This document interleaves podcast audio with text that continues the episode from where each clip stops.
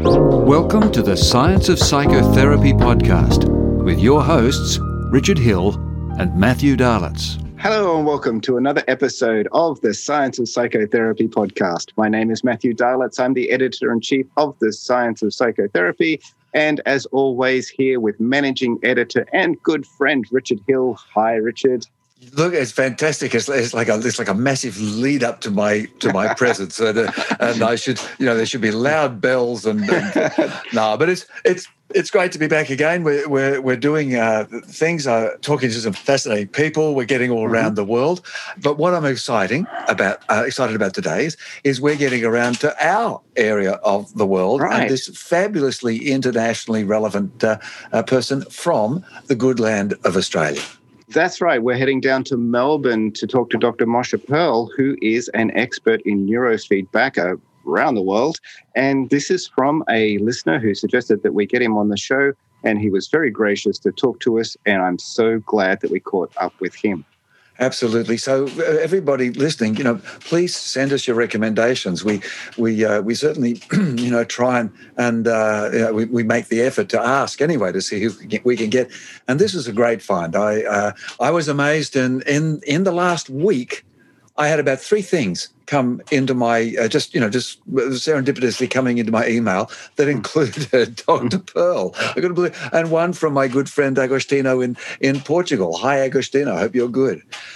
So fabulous stuff.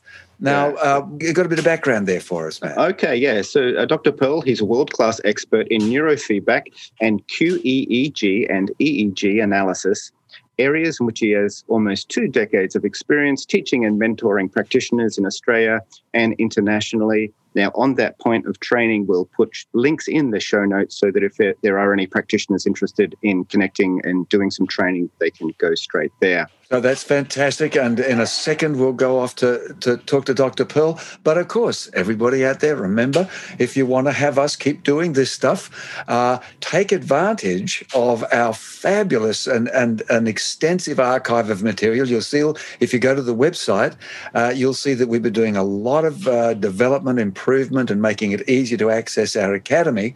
We'd love to have you join us as a subscribing member.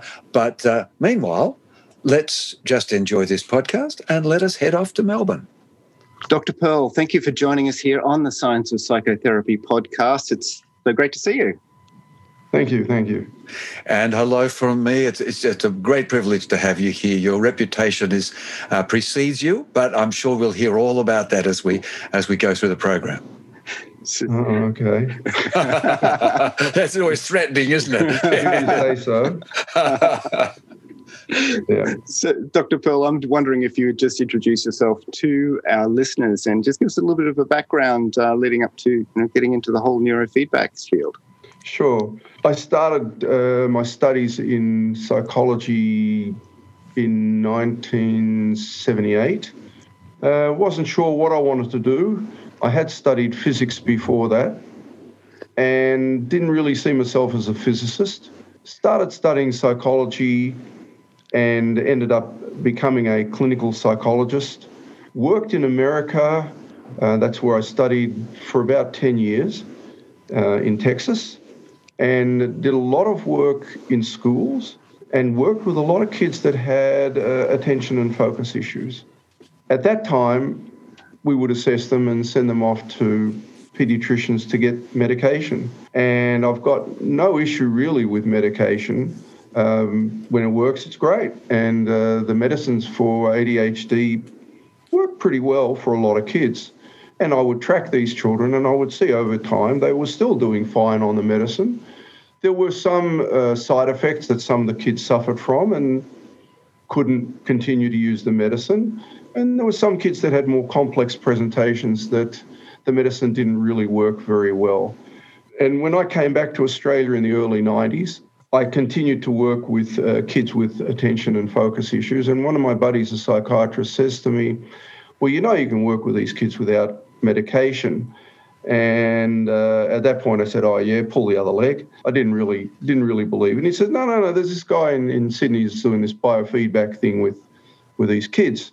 So I went up to Crow's Nest and had a look at the guy that was doing it. And here are these kids just watching these TV screens and training. And I looked at the research that was available then, and it was pretty impressive. And I said, you know what? I've been seeing these sorts of kids for ages. I know pretty much what ADHD looks like, and they're getting results. So I bought equipment, started training, and really since 1998, I've been doing neurofeedback. And right from the start, you'd see these kids, they would just settle. They would just start focusing. They would start doing their work at school. They would stop having severe behavior problems. That was stuff that I hadn't actually seen a lot when kids were on the medications. These kids were doing well 24/7, whereas the kids on medications were only doing well while the medication was in their system. So early mornings and late evenings were always problematic for kids with attention problems. Right. Whereas once we trained these kids, they were fine. Mm. And the other piece that was interesting to me was that the self-attribution was different. When you're on medicine, you always think that it's an external thing that's actually helping you do better. But when you do neurofeedback, after a while you go, no, I'm doing better. There was a whole different attitude about it. And that to me is also a valuable piece. So from there, we just started getting everything that is somehow connected to an attention issue. So we started getting autistic spectrum kids.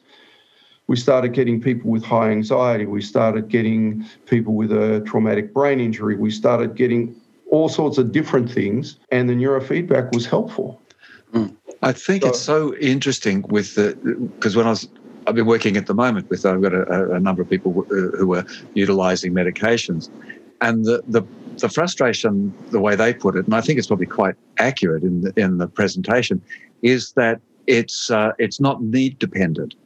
So in other words, the medication just works all the time, but they don't need it necessarily all the time. So sometimes they feel very balanced, but then suddenly they can go way up and almost have a manic sort of phase as well as the one you're talking about, where there's a sort of an area where there's no medication and also no self-generation of what to do. So, well, it's the old Albert Bandura thing of self-efficacy.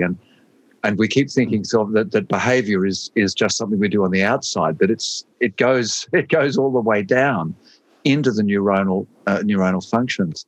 So that really has, I'm so fascinated to hear you say that the kids started to feel as though it was their own brainwaves, it was they were doing the work. Mm. And that they were getting better and they didn't have to deal with this idea that I'm this way sometimes and I'm this way sometimes. Yeah. So which is me.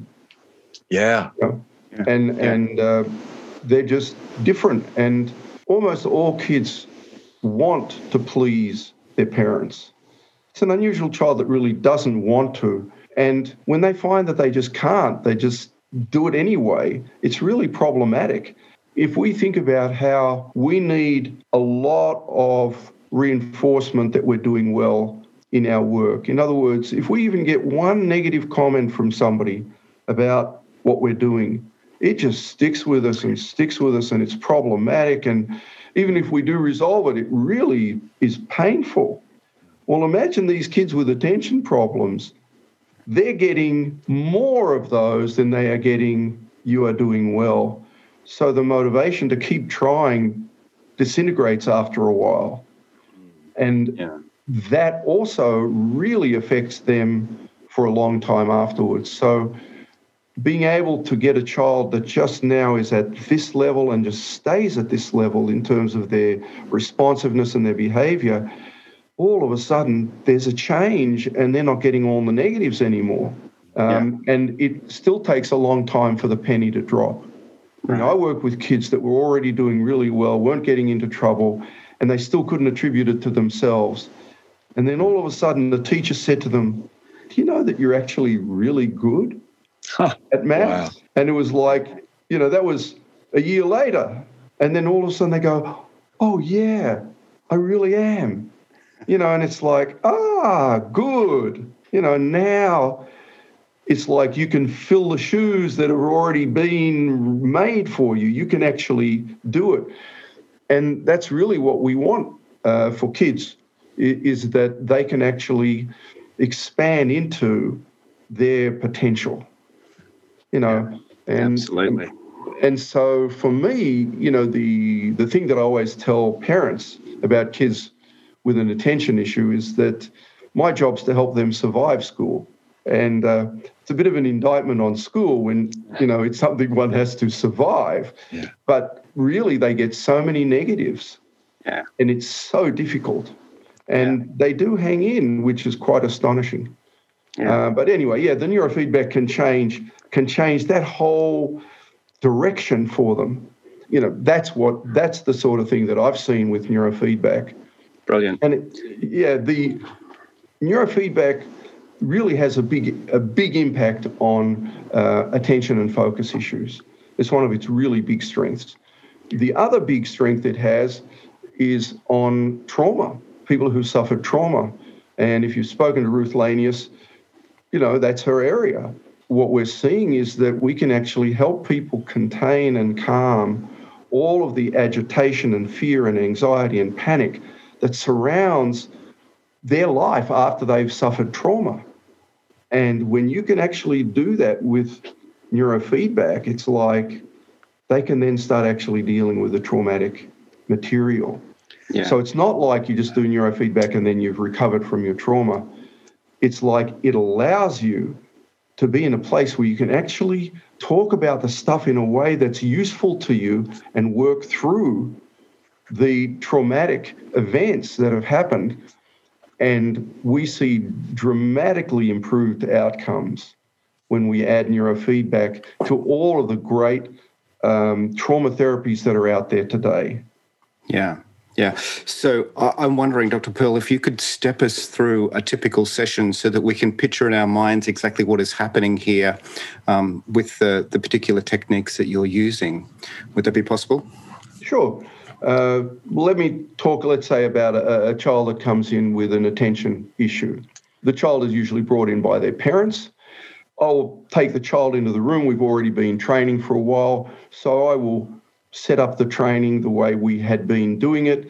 The training involves putting a couple of sensors on a person's scalp and on the ears, and then that goes to an amplifier which goes into a computer.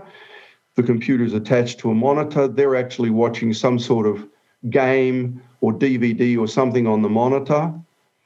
Meanwhile, the therapist is adjusting the level of difficulty of the training so that we are changing their brainwave patterns.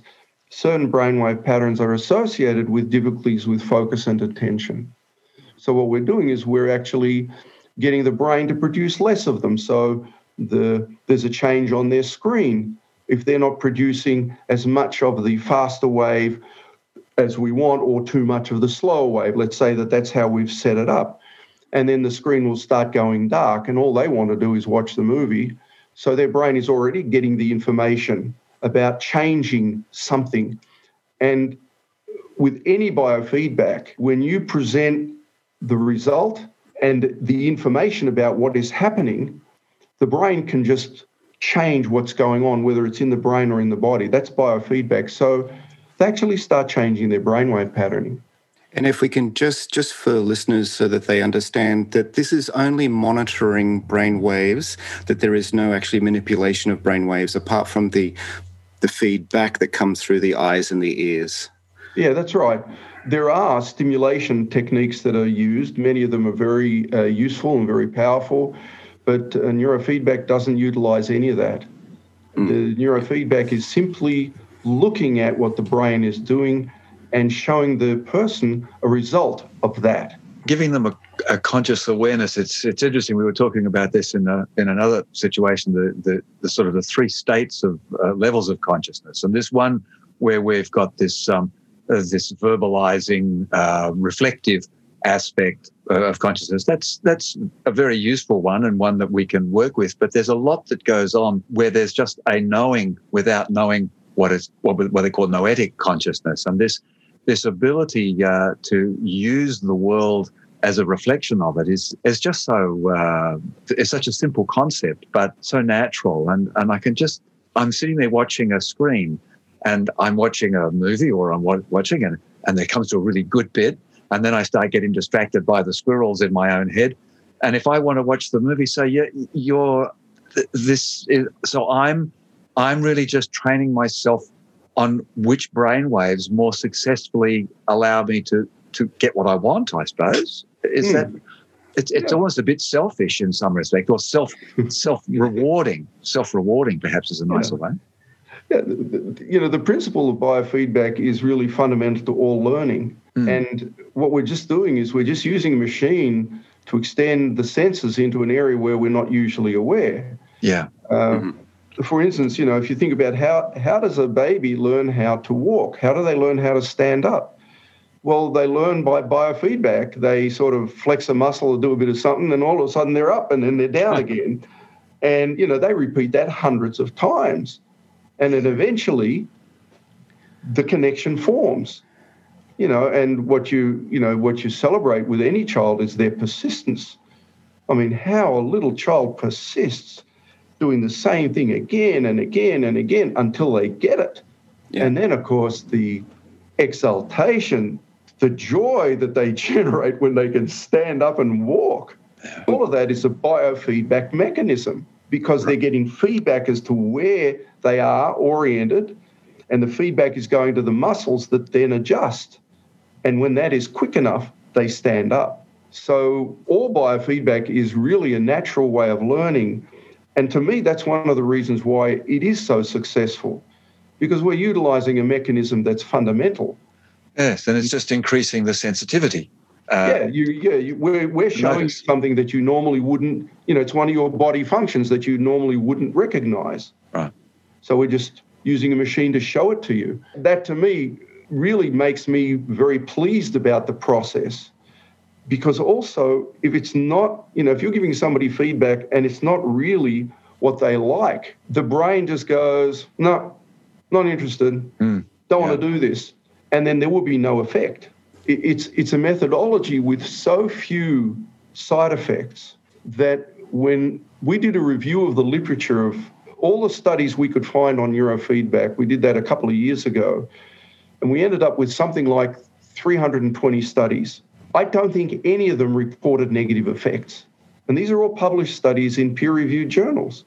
It's pretty powerful. And you go, that's pretty astonishing that we didn't find negative effects. And in my own practice, I've only had negative effects once or twice. And, of course, then I've moved to make sure they don't happen again. Yeah. But, you're talking about a very, very safe intervention. And that's because... This is how we learn. Yeah, that's such a great point, because some people that are not used to maybe working with technology might think, oh, this is some sort of artificial, weird manipulation of the brain, but not at all. It's, as you say, this is just working with the naturalness of learning to recalibrate a better way of being. Yeah. Now, you mentioned, Dr. Perl, there's some equipment, there's some things that go on the head and the ears.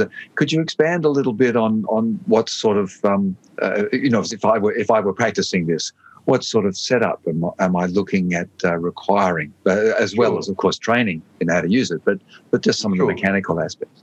Sure. Well, you're looking at an amplifier that'll amplify tiny signals, very, very similar to a microphone amplifier. You've got to amplify microvolt signals. So you need an amplifier that's going to do that. And then you need to plug it into a software program that can analyze that and produce the sorts of feedback screens that the clinician needs in order to regulate what's going on. And then you need to have screens or games for the client to look at. So you've got to have an amplifier, you've got to have leads or sensors, and then you've got to have software to process it all.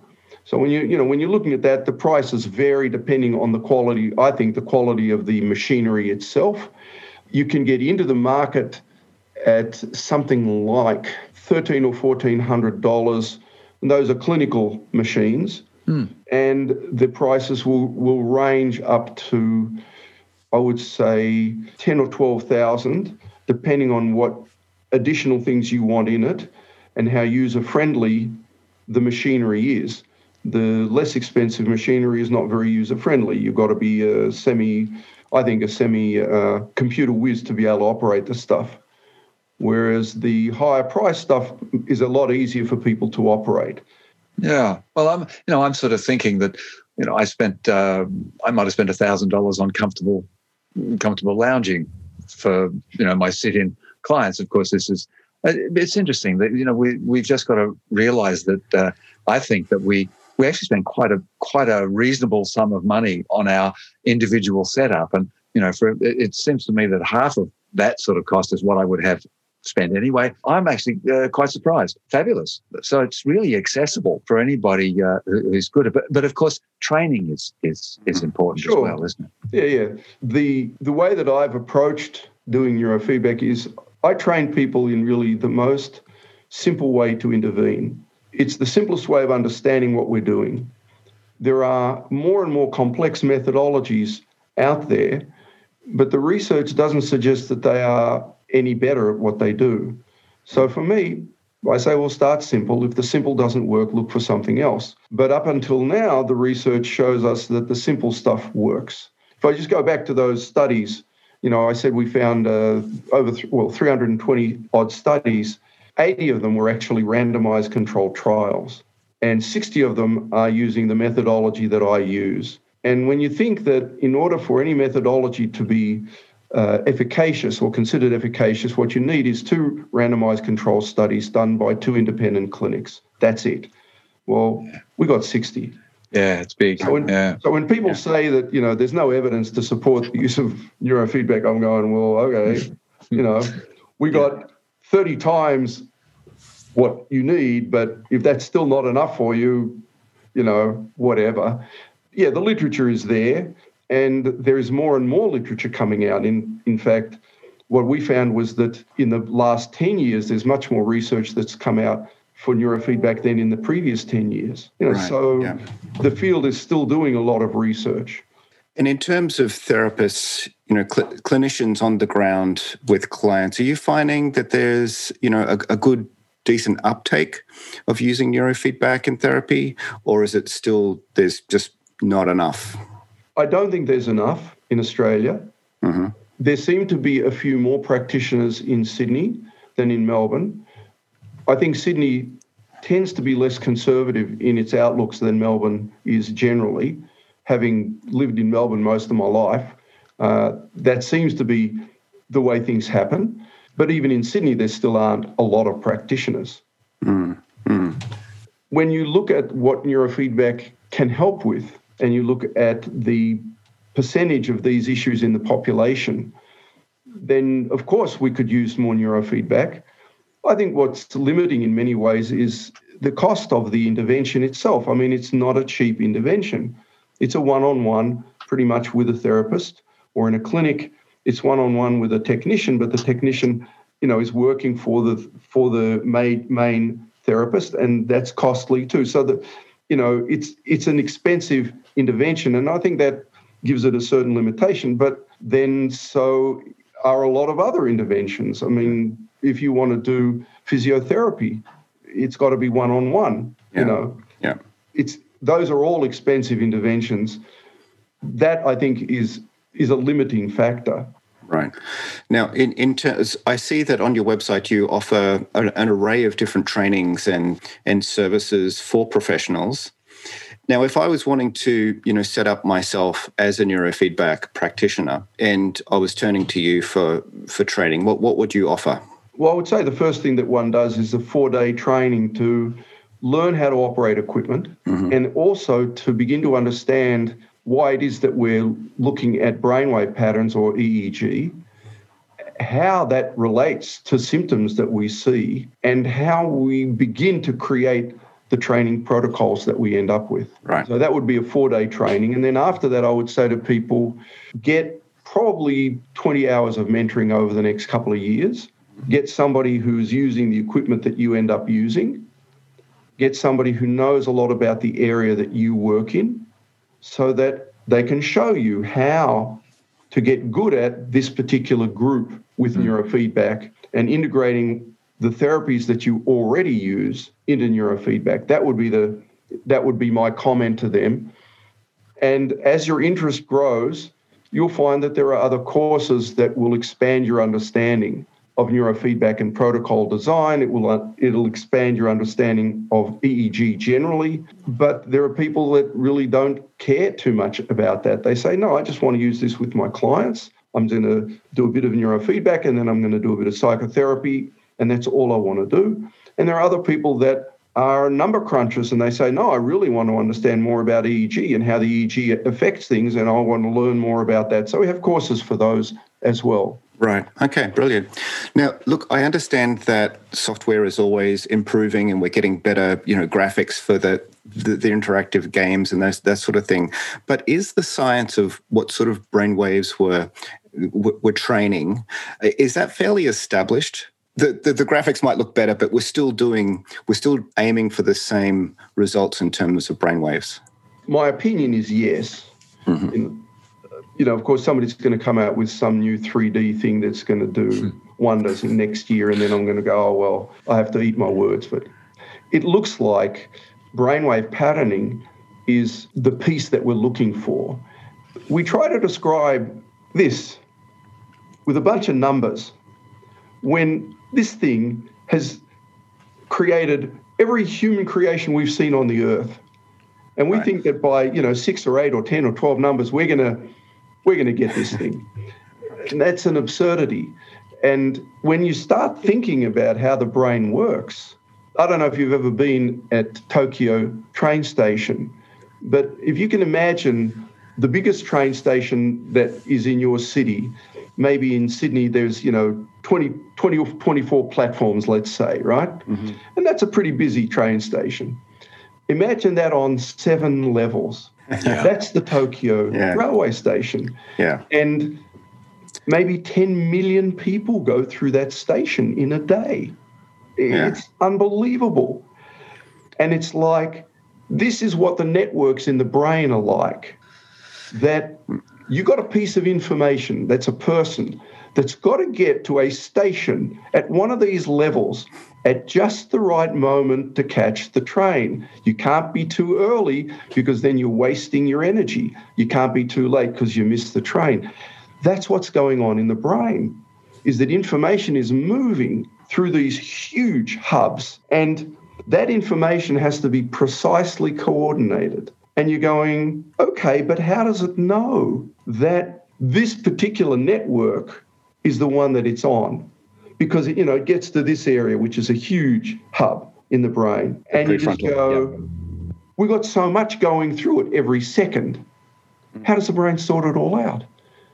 And this is where we're sort of finding ourselves in terms of trying to understand in real time, how does the brain create and sustain the networks it needs? And we're talking about thousands. And this is all a part of Chalmers' big question of that we just don't know how this activity creates the consciousness we've got. But it's, and the thing that I found fascinating, and I made a big note of it in the book, that we actually lose track of the fact that consciously we work in half seconds, maybe half 1 second, but actually down at that level of the brain and all those trains coming in and out, they're operating in milliseconds. So, it's a massive process, and I think it's so beautifully put up, as you described. Wow, we think we can get 7 or 8 understandings, and woohoo, we know the whole shebang.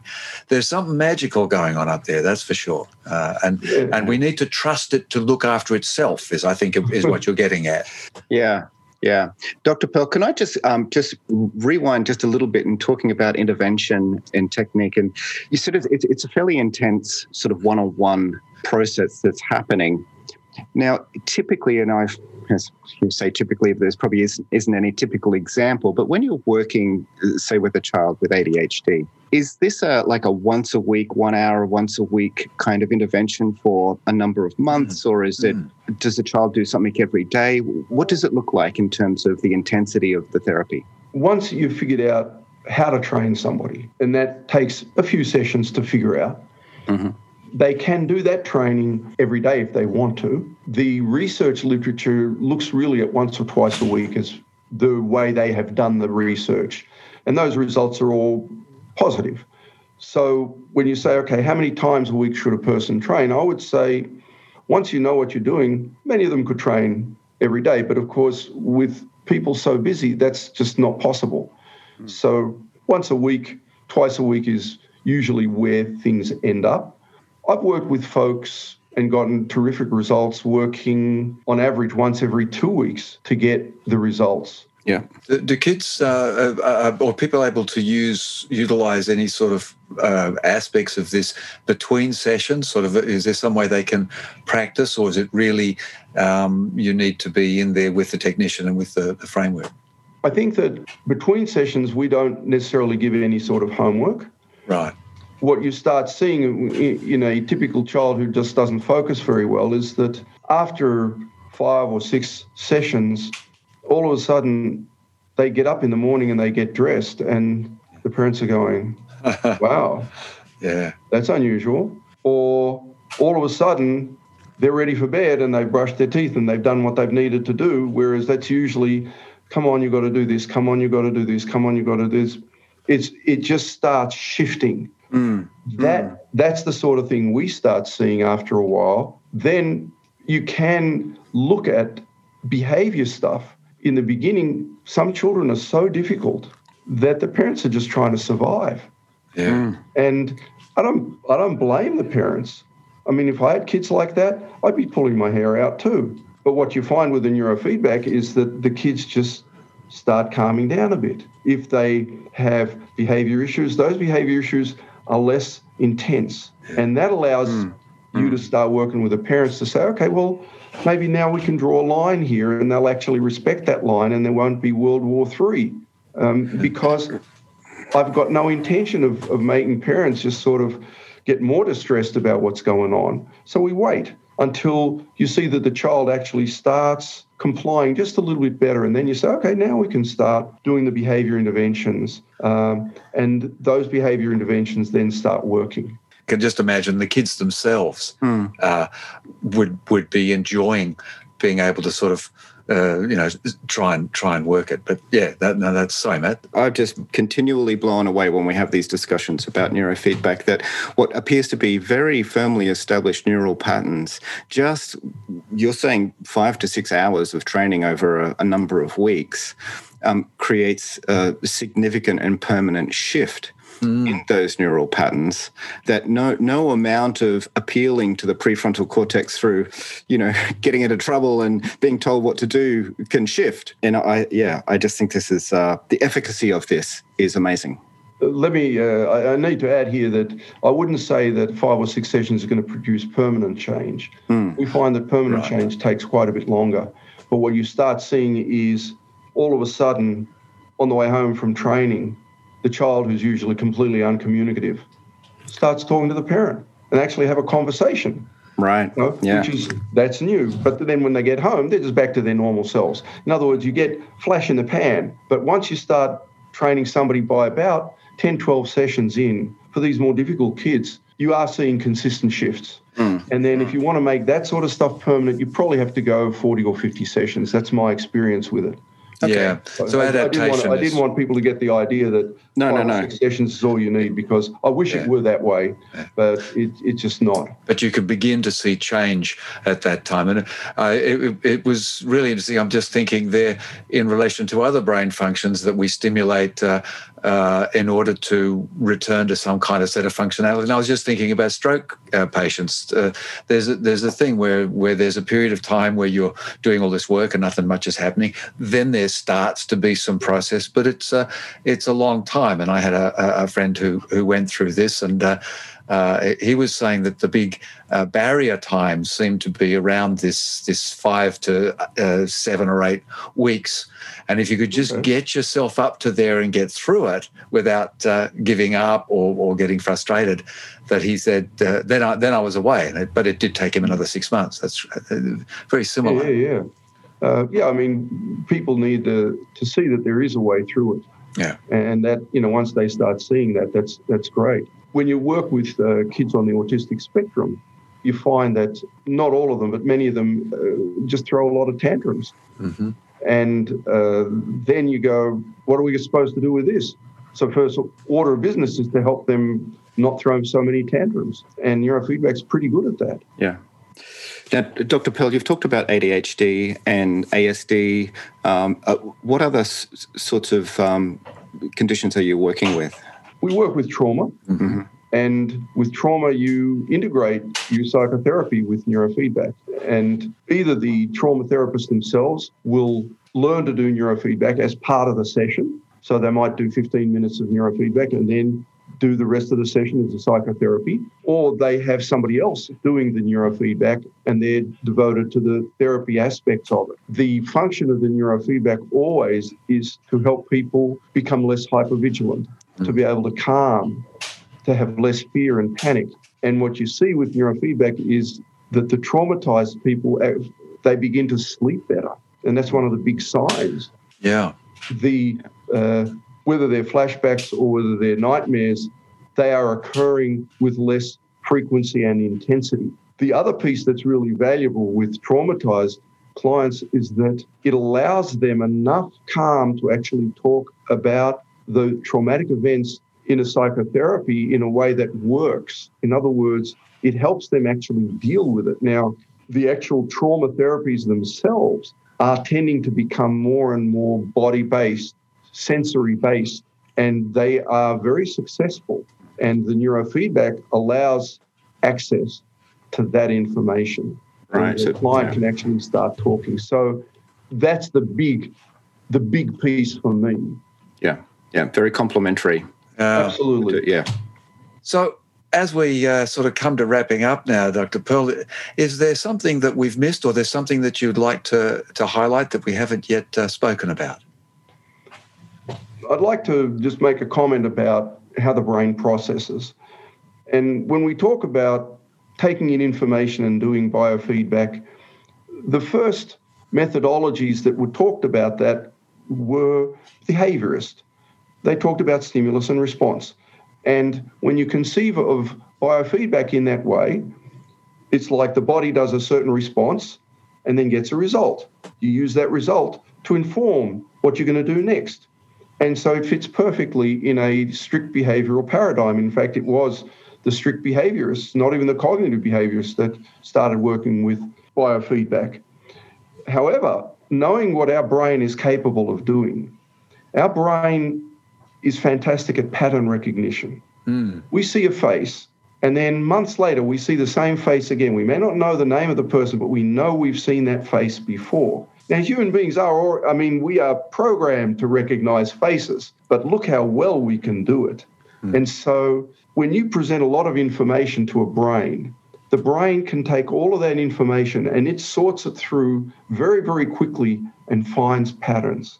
Yeah. And so for me, one of the bases of neurofeedback is pattern recognition. Mm. Even though you're sitting there sort of passively looking at a screen or doing something, it's like the brain can actually pull out the critical information and organize it and respond to it. And that to me is one of these wonderful pieces that I look at what people are doing with neurofeedback and I go, yeah, look at that. Mm. They're just watching a movie with these things attached to their scalp.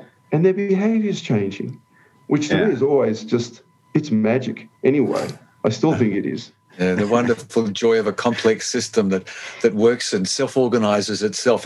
I'm pretty sure we would never have made it to this far as a species or as life on the planet if we'd had to consciously and cognitively determine everything we did. So this is wonderful, and that's such a piece of information, a piece of knowledge, that understanding that encourages the user to know what they're doing and trust that the thing that they're working with knows what it's doing as well. I love it.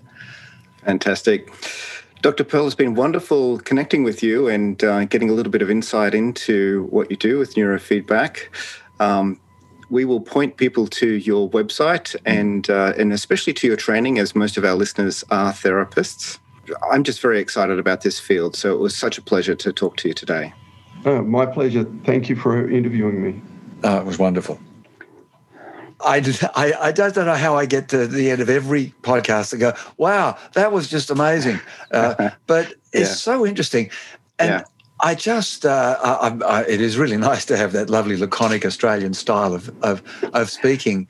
But this whole concept that we're finding all over the place in things we're doing, how to best use what is natural within the client in order to amplify it.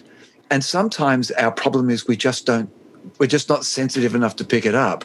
Yeah. And here is something that it's an extended sensitivity. So actually getting below that autonoetic consciousness into the noetic consciousness, that knowing, and some of those anoetic automatic behaviors of neural behavior, absolutely fantastic.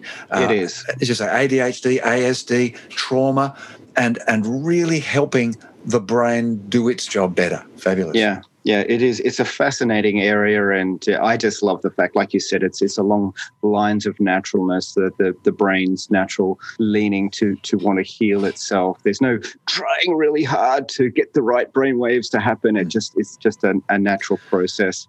Look, every time I do something like this, talking about neurofeedback, I wish I had got into it, way back when. Well, time to start, Matt. To start. That's right.